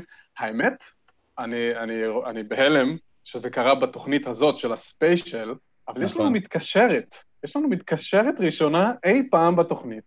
אני, אני, אני כולי בפרפרים, קוראים לה עינת, היא אתאיסטית, והיא אפילו יודעת את זה, שהיא מתקשרת ראשונה, אני חושב, והיא רוצה לדבר על ברית מילה. וואו, וואו, וואו, וואו.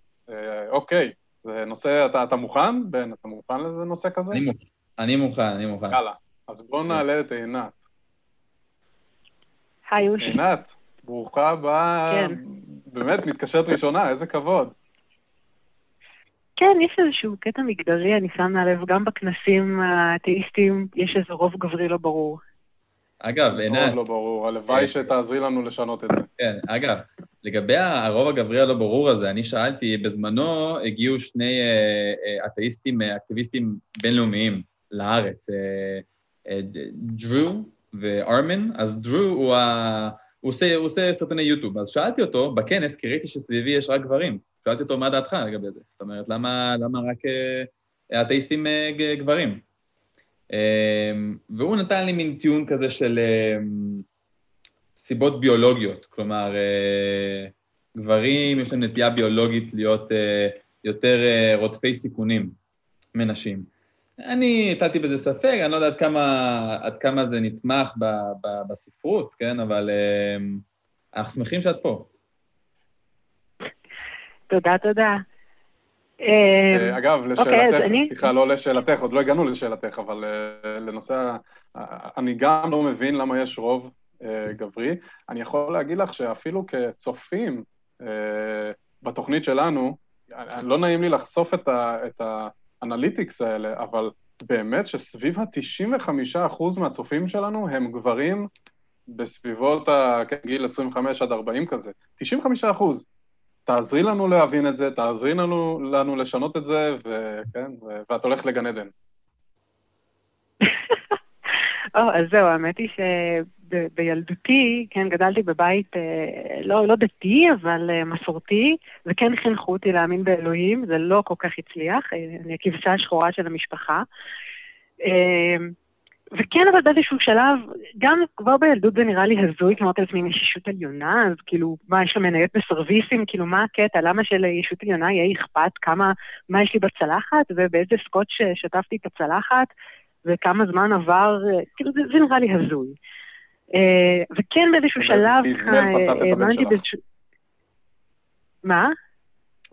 אמרתי, באיזה איזמל את פוצעת את הבן שלך, אבל זה היה ככה כדי לנסות אה, לחבר אה. אותנו לנושא שרצית לדבר עליו. כן, שנייה, תכף אגיע לזה, ואז הייתה שלב שהאמנתי בכוח עליון, ואז באמת גם זה ככה עם הזמן הלך ודעך. אה, אולי באמת כי האל שחינכו אותי עליו היה אל מאוד נקמן, ש, שזה, נורא רציתי להאמין כזה, אמרת בגן עדן, אז נורא רציתי להאמין בזה שיש משהו אחרי, וזה לא תפס. ורוב הזמן זה היה כשנגיד היינו עושים איזה משהו, ונגיד היינו משתוללים והיינו מקבלים מכה, אז היו אומרים לנו, זה מאלוהים, זה עונש מאלוהים, אז זה פחות אה, נחמד. ולאט לאט ככה הייתי בטוחה שכשאני אצא מהבית של ההורים שלי, נגיד אני אפסיק לצום ביום כיפור, אני אפסיק אה, לשמור כשרות, אבל זה דעך מאוד מאוד לאט. ואחד הדברים באמת שקרו ככה ב... לפני עשור או אולי יותר, זה שבאמת נחשפתי לכל העניין הזה של אה, אה, הימנעות אה, או ויתור על ברית מילה, שזה קצת מוזר לקרוא לזה בכלל ויתור, כן? כי זה משהו אקטיבי, כן, אתה בעצם... כן, אה, כן, זה... אבל נכון שבפעם הראשונה ש... בפעם הראשונה שנתקלתי בזה, זה היה כזה הקטע של מה האנשים התימהוניים האלה רוצים ו- ומה הקטע, כולם עושים ברית מילה, למה לא אה, אה, לעשות גם, וזה נורא בריא וכו' וכו'. ולאט לאט ככה, ככל שיותר ויותר קראתי, זה נהיה באמת יותר ויותר הזוי ומוזר, אה, עד איזשהו שלב שבאמת לא הצלחתי להבין איך אנשים בעצם לא מפקפקים. כלומר, הייתי שם, אז אני מבינה את זה בעצם, כי כך, אנחנו כל כך רגילים לזה, אבל אה, זה, זה איזשהו משהו שמאוד פקח לי את העיניים, ובד בבד ככה מאוד, אני חושבת שבאיזשהו מקום נלווה באמת לכל היציאה שלי לחלוטין לאתאיזם, ואיזושהי תחושת הקלה מאוד מאוד גדולה, שפתאום מצאתי את עצמי ואמרתי, יותר טוב עכשיו. ו- וזה בעצם המקום שבו אני ככה אה, יותר נגיד אה, פעילה. אה, אני לא, אני לא ממש, אני לא מחלקת כרזות או דברים כאלה, אבל אני ככה מאוד משתדלת, אני מדברת עם אנשים, להציף את הנושא, וכן עזרתי ככה לבניית האתר של קהל, או קהל, מי שמכיר, שזה קהילת הורים לילדים שהם לא עניים עולים. וזה משהו ש, שמאוד חשוב לי ככה לקדם ולהציף אותו. אז, אז קודם כל מעולה, אז, אז, אז היה כתוב לנו שאת רק רוצה לדבר על ברית מילה, וזה יכול להגיד הרבה דברים להרבה אנשים. יכול להיות שאת בעד לעשות ברית מילה ואת, אה, ואת אתאיסטית, אז, אבל אני מבין שאת בעצם, אה, קודם כל את אקטיביסטית, שזה תמיד מבורך, ו, וכל הכבוד על זה שהקמת מהכיסא ועשית מעשה. אה, ואם את רוצה לנצל את הבמה פה רגע על לתת איזה פיץ' קצר על למה, או לתקוף את הסיבות שאנשים בדרך כלל נותנים כדי כן לעשות ברית ולהגיד למה הן לא סיבות טובות. אה, אני אגב בצד שלך פה, אבל אולי זמן טוב, אני מוכן לתת לך לנצל את ההזדמנות, אבל באמת אה, נשתדל לקצר, כי לצערי מסתבר שיש לנו עוד שלושה מתקשרים לפני סוף התוכנית, ואנחנו כן רוצים להגיע לכולם. אה, אוקיי, אז בקצרה בוא נגיד מי שאומר uh, אני יהודי, ומתוך uh, איזושהי אמונה יוקדת, אז מן הסתם אין פה יותר מדי במה לדון, אבל הרבה חילונים בעצם, זאת המצווה היחידה פחות או יותר שהם מקיימים, שזה קצת מוזר לעשות דווקא מצווה כל כך קיצונית ועל גוף של מישהו אחר. אבל באמת משהו שהוא כל כך מושרש בתרבות שקשה להתנתק ממנו, והיום הרבה הורים שכן אה, מערערים בנושא, לרוב מתלבטים באמת מהסיבות של לחץ חברתי, כן? שזה מה יגידו השכנים, אה, המשפחה אה, מה תגיד, מה יגידו בגן, וכמובן המקלחות בטירונות, שכנראה זאת החוויה הצבאית הקשה ביותר בצבא, כן? זה לא חלילה להילחם או להיפצע או לעשות כל מיני דברים אחרים, זה המקלחות בטירונות. אז... כן. בוא נגיד... אגב, זה, זה מעניין אה, שאת מעלה, כי, כי זה, כשאני מדבר עם אנשים על הנושא הזה, הרבה פעמים באמת הנושא התרבותי הישראלי באופן ספציפי עולה, כי אם את עושה את השיחות האלה עם, עם יהודים בעולם, אז כל מה שעכשיו אמרת בשני משפטים האחרונים, הם, זה, הוא כמעט לא רלוונטי, כי אין צבא, אין, אף אחד לא רואה את הבולבול של אף אחד במקלחת, כמובן, אם אתה יהודי שגר בברוקלין, אה, וגם אין, אין את הנושא איך הוא יהיה בבית ספר, ואיך יסתכלו עליו, כי אם הוא בבית ספר, בהנחה שהוא לא בבית ספר יהודי כמובן, אבל אם הוא בבית ספר עם, עם סתם אנשים, כן, סתם גויים, אה, לא עלינו, אז אה, אין, אין את כל הדבר הזה. ולכן אולי הטיעון התרבותי הוא הטיעון הכי, כאילו, שוב, אני אומר את זה, אני לא משתכנע מזה בכלל, אבל זה הטיעון שהוא הכי חזק בישראל, כי, כי הוא מאוד מפחיד הורים. הורים לא רוצים שהילד ירגיש שונה, לא רוצים שהילד יהיה אאוטסיידר ושיצחקו עליו, ו... אבל, אבל הדבר הזה, שהוא באמת כל כך לא רואים אותו, אני הולך להיפתח פה, כן? אני, אני הייתי עתודאי בצבא, אני יכול לספור על פחות מיד אחת כמה פעמים אנשים אחרים ראו לי את הבולבול בצבא, אה, גם בטירונות וגם בקורס קצינים וכל זה, אה, וגם אם כן, יש דברים אחרים שאפשר לצחוק על אנשים, אם הילד שלך ג'ינג'י, או אם הוא שמן, או אם יש לו משקפיים, אז ילדים הרבה יותר, הרבה יותר יהרגו אותו על הדברים האלה מאשר על משהו שבכלל לא רואים, אולי רואים פעם באי פעם. אה, אז אם יש לך משהו להגיד על זה, אני אשמח לשמוע. אה, נכון, זה מאוד נכון, זה איזשהו באמת פחד ככה להיות שונה ולצאת נגד הנורמה. ואני חושבת שיותר, אני יכולה להעיד על עצמי, אגב, שנראיתי נורמלי לחלוטין בילדות, ועדיין אה, הייתי לא מקובלת, והיו לי בכיתה ילדים גם נמוכים, גם שמנים וגם משקפים שהיו יותר פופולריים ממני. אז בסופו של דבר זה יותר עניין של, של אופי והשתלבות חברתית, ובאמת, כמו שאמרת, אם רוצים לצחוק על ילד, ימצאו על מה, או ימציאו על מה, ואם יש על מה, אבל אין סיבה, אז פשוט לא יצחקו, ו... וככה זה עובד. ויותר מהכל, היום באמת בארץ יש כבר, באחוזים זה, זה ממש קטן, אבל מבחינת מספרית יש כבר אלפי ילדים שהם לא נימולים, והם חיים חיים שלמים, ורוב ההורים שלהם מדווחים שאחרי השלב הראשוני כזה של, ששואלים איך הייתה הברית, זה לא מעניין כבר אף אחד, ואף אחד לא יודע מה יש להם במכנסיים, וכל כך משעמם להם מהבחינה הזאת שהם לפעמים אפילו מחכים שישאלו אותם, ופשוט אף אחד לא מתעניין. אה, וזהו, והרבה הורים עדיין... נעלבים שזה לא מעניין? כן, יכול להיות, כן. אה, כי אתם מרגישים שסוף סוף הם התגברו אולי על משהו והלכו נגד התלם או משהו כזה. וזה באמת, לא, זה, זה באמת לא פשוט, אבל בסופו של דבר כשאתה עושה את זה אתה מגלה שזה כן פשוט, ולכן אני רק יכולה להציע לכל מי שמתלבט, יש אתר של אה, קהל, יש קבוצות בפייסבוק, אה, יש, אה, היה פורום מטפוז, עכשיו האתר שם לגמרי הידרדר ולא ברור מה קורה, אז כדאי לקרוא על זה, כדאי להתעניין ולא לפחד, ולא יקרה שום דבר, והילד יגדל נורמלי לחלוטין.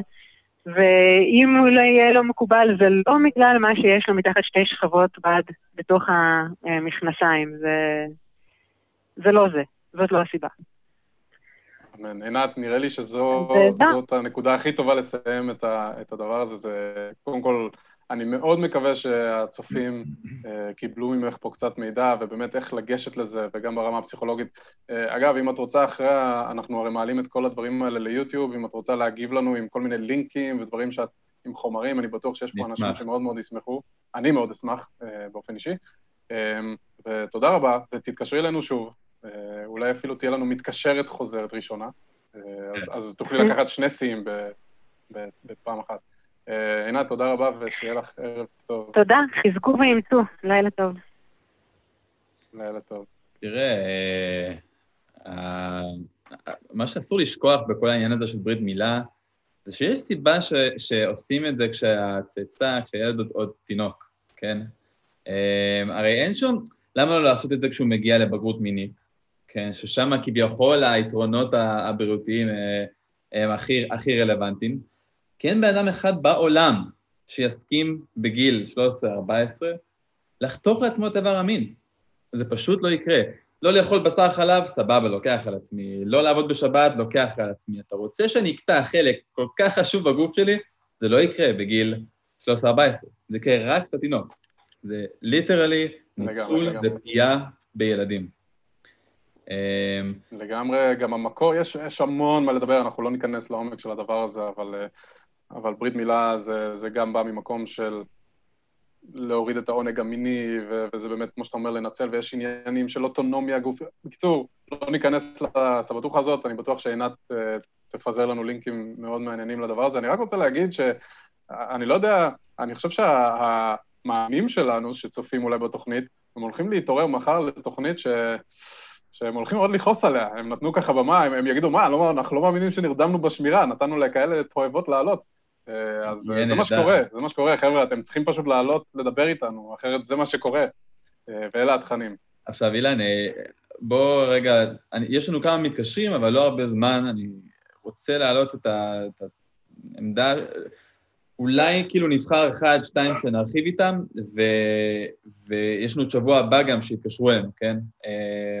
מבחינה הזאת שלא חייב, לא, לא בטוח שנספיק את כולכם, לכל מי שממתין שם בחוץ. המתקשר הבא, אני האמת שאני מאוד, אה, הוא מאוד מעניין אותי, אה, משה, אם אתה רואה אותו שם במערכת, אה, נכון, כי הוא רוצה לדבר על וויליאם ליין קרג, כן, זה, והוא, נכון, הוא אהבה שלי, וויליאם ליין קרג. זה האתאיסטים אוהבים לשנוא. אז בואו נעלה רגע את משה, שהוא באמת, כמו שבן אומר, הוא אתאיסט, הוא רוצה לדבר על וויליאם ליין קרג, מי שלא מכיר אותו, אני בטוח שתכף יכיר אותו. בואו נעלה את משה רגע. ערב טוב, משה, אתה עם אילן ובן. שומעים אותי? שומעים אותך כן. מעולה. בוא ספר לנו קצת על uh, ביל.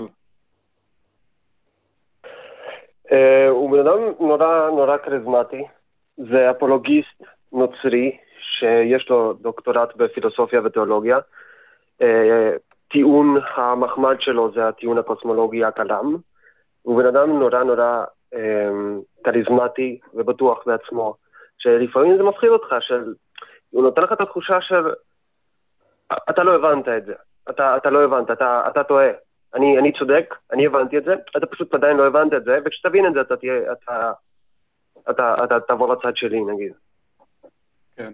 אתם מבינים? אה, אז, אז קודם כל כן, אנחנו כמובן מכירים את וויליאם לן קרייג, ומי שלא מכיר אותו, אפשר למצוא אותו מאוד בקלות, הוא עושה המון דיבייטים. כדאי למצוא אותו. וכדאי להכיר אותו, וכדאי לדעת איך לדבר על, ה, על, ה, על הכלם הספציפי שהוא חידד. כלם הוא כמובן אה, טיעון ישן, אה, תקן, תקן אותי בן, אבל זה כבר כמה מאות ישן, שנים. זה, כן, זה, זה סוג של טיעון באופן כללי של הקוסמולוגיה, כן. כן. בגדול הכלם אומר שכל דבר שהתחיל, אה, היה לו גורם, ואז אומרים היקום התחיל, ולכן ליקום היה גורם. זה, זה הכלם בבסיס הכי בסיסי שלו, וביל קרג מוסיף עליו כל מיני רבדים, שבסוף איכשהו מביאים אותו לאל הנוצרי. אה, וסליחה, משה, בוא, בוא ניתן לך לשאול את השאלה שלך, כי, כי אני ככה מדבר, אני נותן רקע, אבל בוא, בוא ספר לנו מה מטריד אותך. איך אתה באיזשהו שלב, הרי אתה חוקר ואתה לומד ואתה לומד להפריך, ובאיזשהו שלב, איך אתה יודע מתי לעצור ולהגיד, טוב, הוא, הוא טועה, אני הבנתי את זה ואולי הוא לא הבין את זה. ואיך אתה יודע מתי לעצור? אני אגיד לך בדיוק מתי, אני אגיד לך בדיוק מתי. וויליאם לין קרייג הוא, אני לא סתם אמרתי שהוא האהבה שלי. הוא אולי האפולוגיסט אה, מהכי מצליחים בעולם, בדיוק מהסיבות שאתה מדבר עליהן. סופר כריזמטי. הוא מראה, היכולות שלו בתור דובר הן אדירות, כן? הוא יודע מה הוא עושה בדיבייטים, הוא יודע לסבן בצורה מאוד מאוד מאוד אה, אה, יפה, כלומר, לעוות את הכל ככה שזה יצליח לו, ככה, כדי שהוא יוכל לנצח את מישהו מולו. אף אחד לא מגיע לאיזושהי אמת בשיחות איתו. אמ, הטיעון, הטיעון הקלם הקוסמולוגי, אחרי שהוא כבר היה ב debate ים עם פיזיקאים אמיתיים, כן, אנשים שמבינים בחומר, הוא לא שינה את דעתו, והוא לא שינה את עמדתו במהלך ה debate.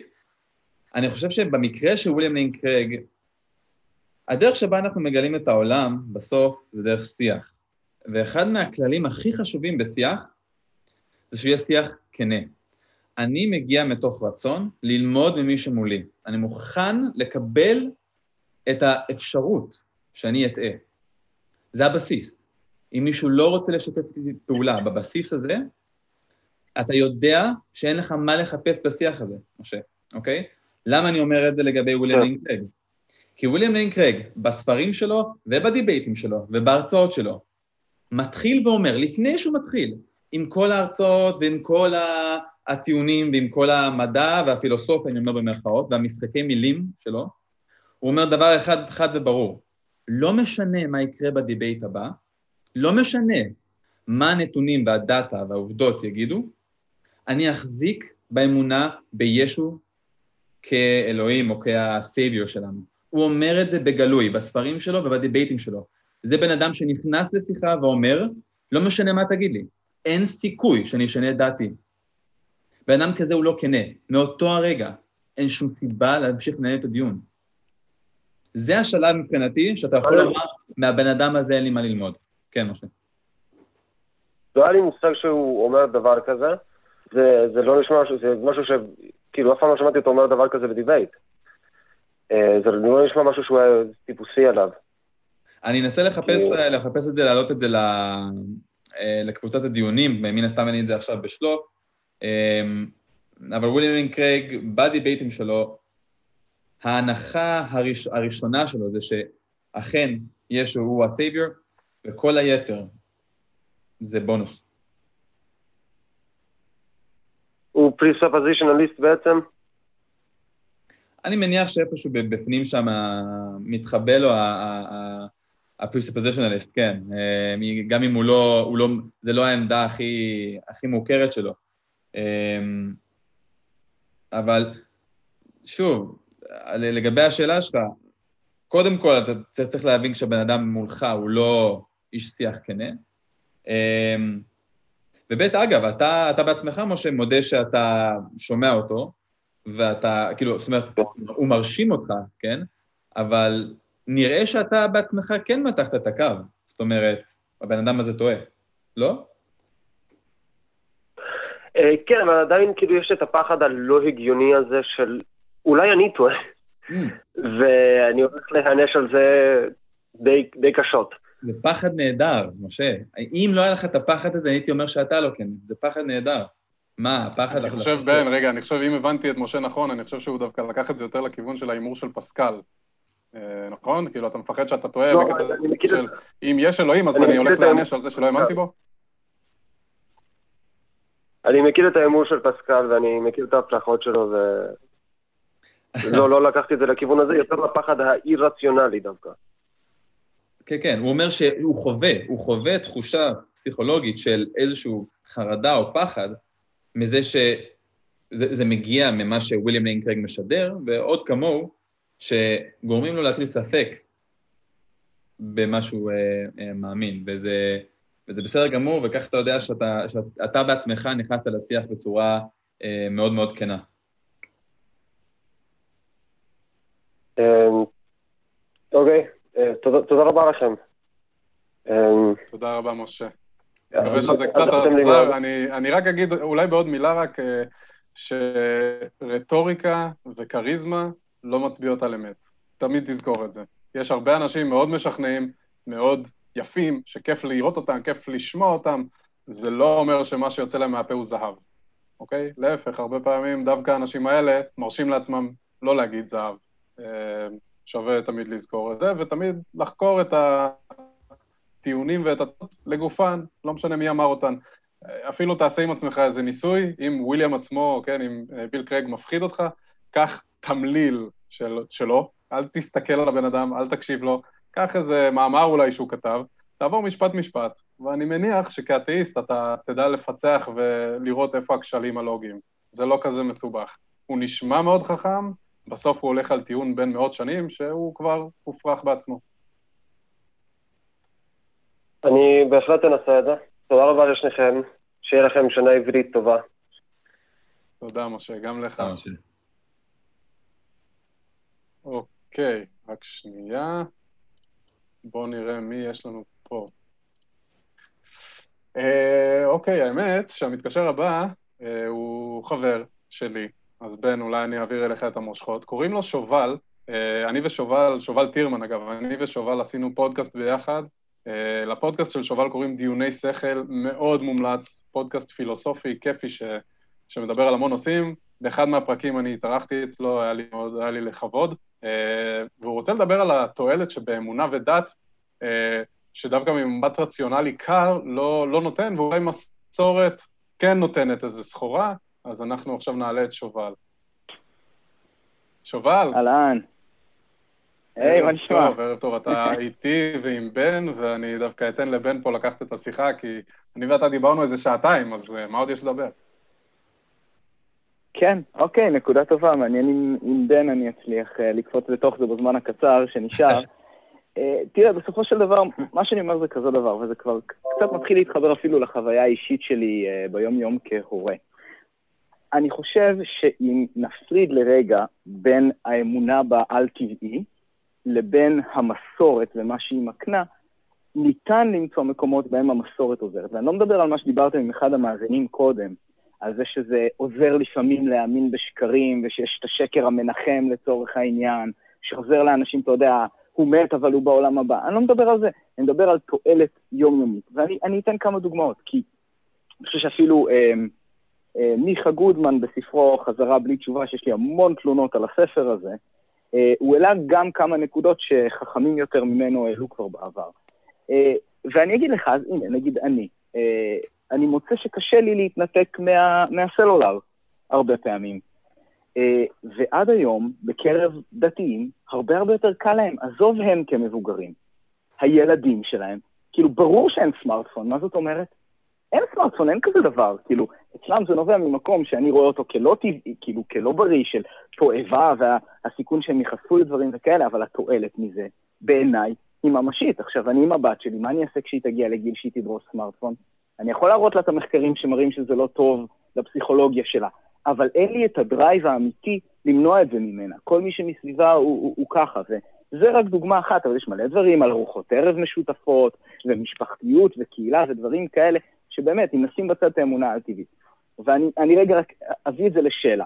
אם אתם תקבלו את זה רק, שקיימת תועלת כלשהי במסורת בלי קשר לאמונה, איך אנחנו כאתאיסטים באמת מצליחים לפתור את הבעיה הזאת ולהביא ערכים מסוימים לתוך המשפחה שלנו, מבלי שבאמת יש איזשהו משהו שגדול יותר מאיתנו, שבמרכאות מאלץ אותנו לעשות את זה. זהו, זה תורכם. אה, אני חושב שזה משהו שאפשר לקבל, זאת אומרת, בטוח יש דברים ש, שדתיים, פעולות שדתיים עושים, נגיד ננתק את זה מהאמונה, שממש תורמים לנו, ואפשר לאמץ את כל הדברים האלה, כן? אה, אפשר להחליט שאנחנו עושים פחות טלפונים, ושאנחנו עושים יותר פגישות משפחתיות, כן? ושאנחנו נותנים יותר תודה mm-hmm. למי שהכין את האוכל באותו, באותו בוקר לאימא, לאבא. באף אחד מהמקרים האלה לא צריך להחזיק בעמדה אה, שגויה, כן? אנחנו יכולים להחליט שאנחנו רוצים לעשות את זה, ולא רק זה, אנחנו יכולים גם להצדיק את זה ולומר, וואלה, אבות אבותינו היהודים עשו את זה ככה. אפשר גם להחזיק במסורת, כן? אפשר להחזיק בתחושה של עם. Mm-hmm. אני יכול לבוא ולומר, אבא שלי עשה את זה וסבא שלי עשה את זה, ועכשיו גם אני עושה את זה, ואני רוצה לספר את סיפור יציאת מצרים, איזושהי אגדה, כן? בלי השטויות, בלי הרוע, עם מסרים נחמדים וטובים, ועכשיו, אתה שואל שאלה, השאלה שלך הייתה האמת מצוינת. מגיעה הבת שלך ואומרת, אני רוצה טלפונים, לכל החברים שיש טלפונים, עכשיו, אני שואל אותך, מה נראה לך יותר סביר לעשות? לומר לה, תשמעי, אם תשתמשי בטלפון, אלוהים יעניש אותך מלמעלה, כן?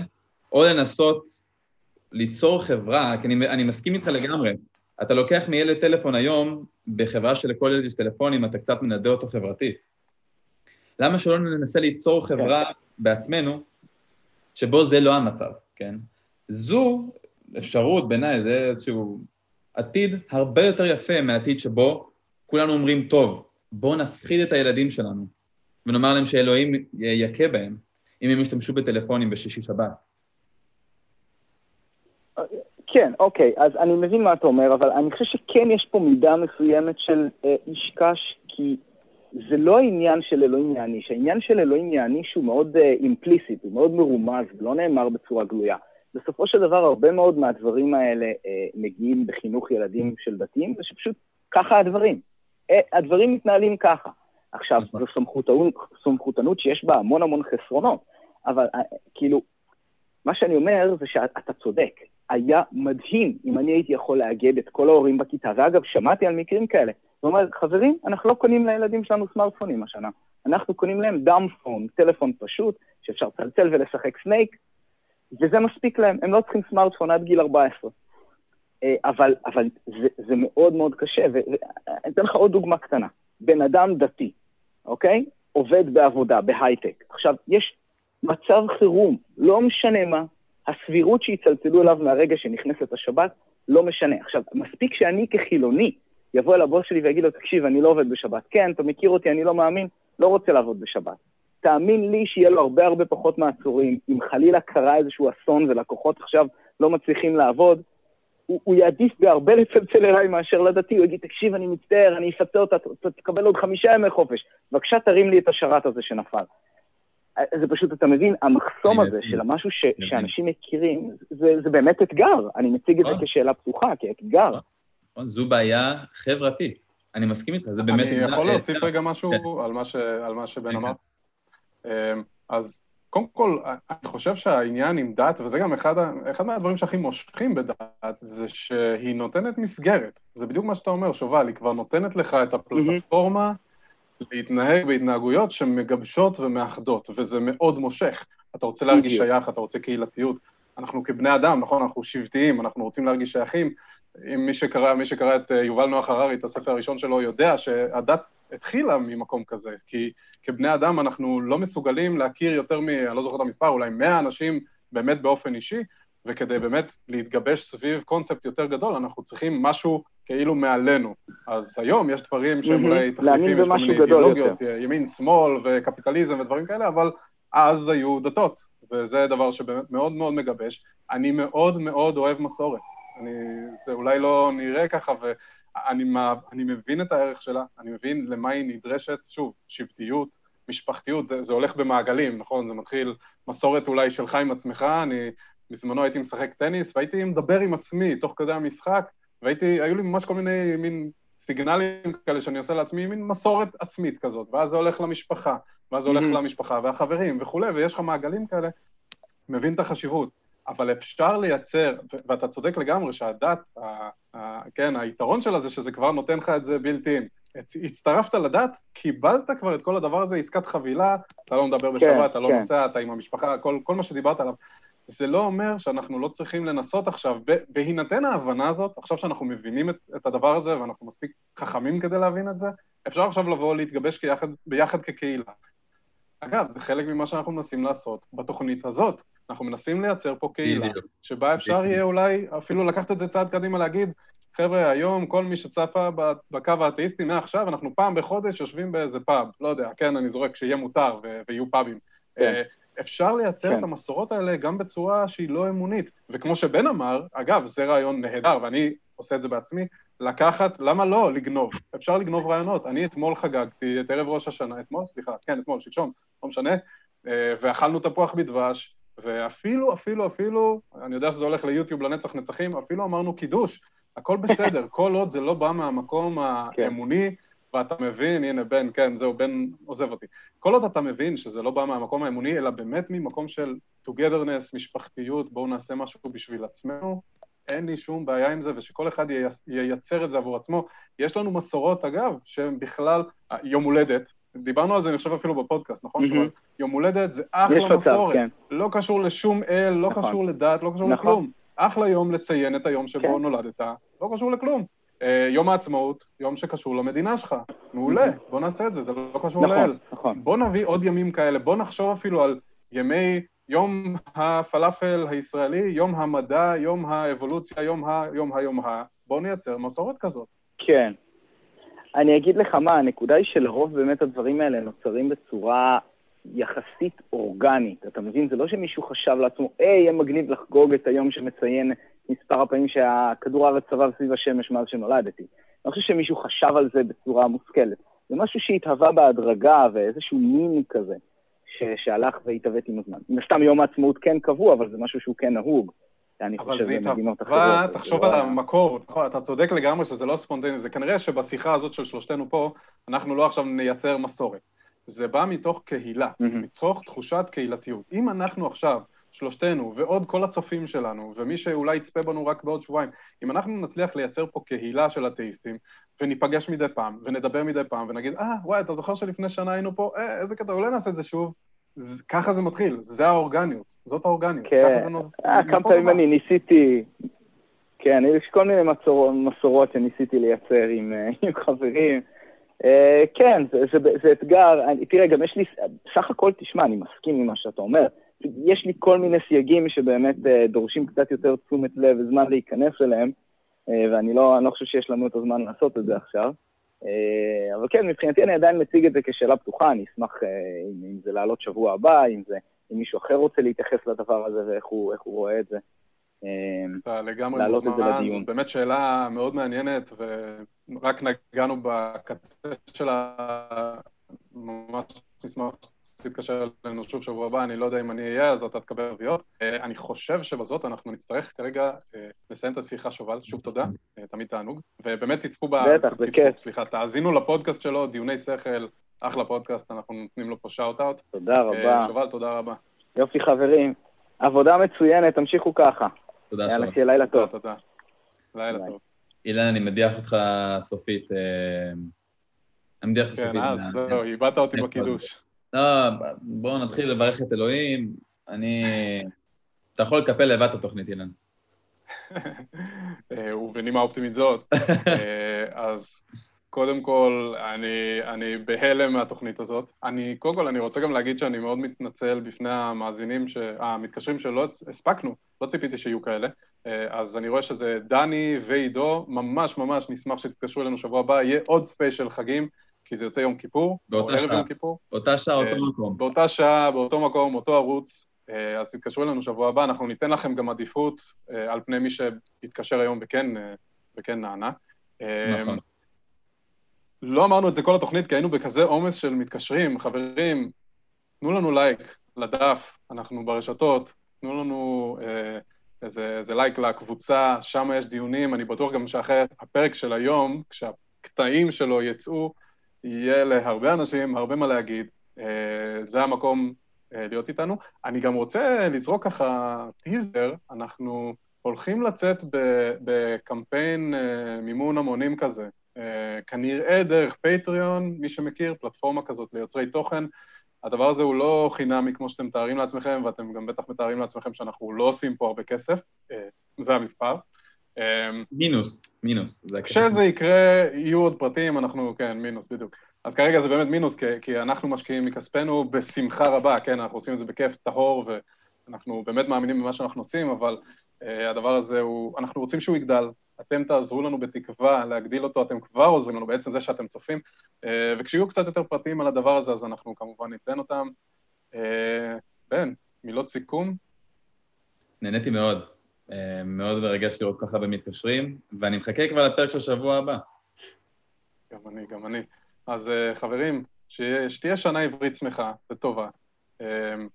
ואנחנו נתראה בשבוע הבא. תודה שהייתם איתנו.